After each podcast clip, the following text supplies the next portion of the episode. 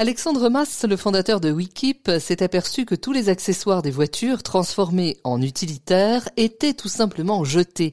Un énorme gâchis. Il a décidé de faire naître une nouvelle économie autour de la réutilisation. C'est votre credo, Alexandre Mass, et vous nous dites que ce n'est que le début. On est vraiment dans l'économie circulaire.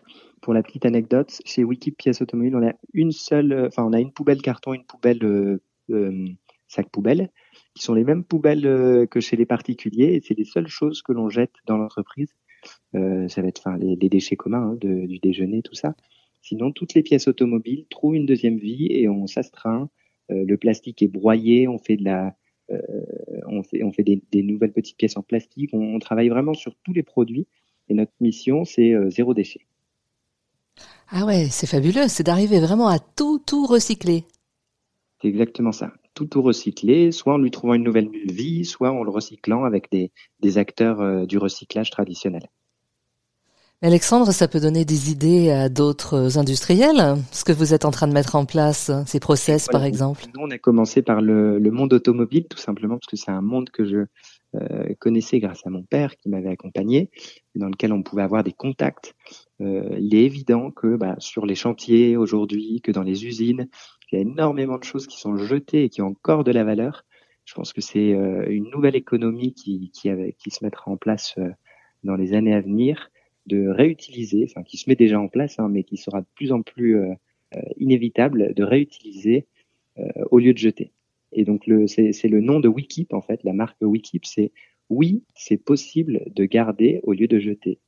C'est ça, c'est possible de garder et de transformer, surtout parce que garder pour garder, ça n'a pas grand intérêt, on est d'accord. Voilà, bah voilà, il faut trouver des solutions. Aujourd'hui, on a un entrepôt de 350 mètres carrés, euh, pas un mètre carré de plus, donc on a beau stocker en hauteur, euh, on peut pas tout faire rentrer. Et la marchandise, euh, des pièces auto jetées par les carrossiers, euh, il y en a beaucoup, beaucoup, beaucoup, beaucoup.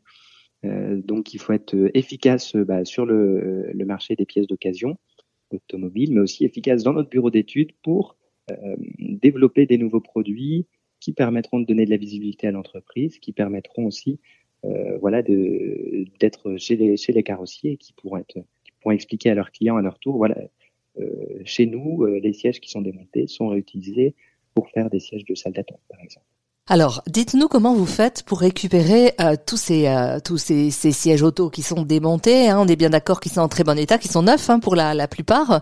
Euh, comment vous faites pour récupérer tout ça? Vous avez des camions Vous expédiez Comment ça marche? Alors, on a un camion qu'on appelle le Jolly Jumper. En fait, c'est un Citroën Jumper. Il est blanc et c'est notre fidèle destrier, donc on l'a prénommé Jolly Jumper, comme le comme le cheval de Lucky Luke. Et on traverse euh, la France et l'Europe d'ailleurs, puisqu'on a des partenaires euh, en Europe, euh, pour aller récupérer. Alors on sait que chez certains partenaires c'est tous les mois, chez certains c'est toutes les semaines.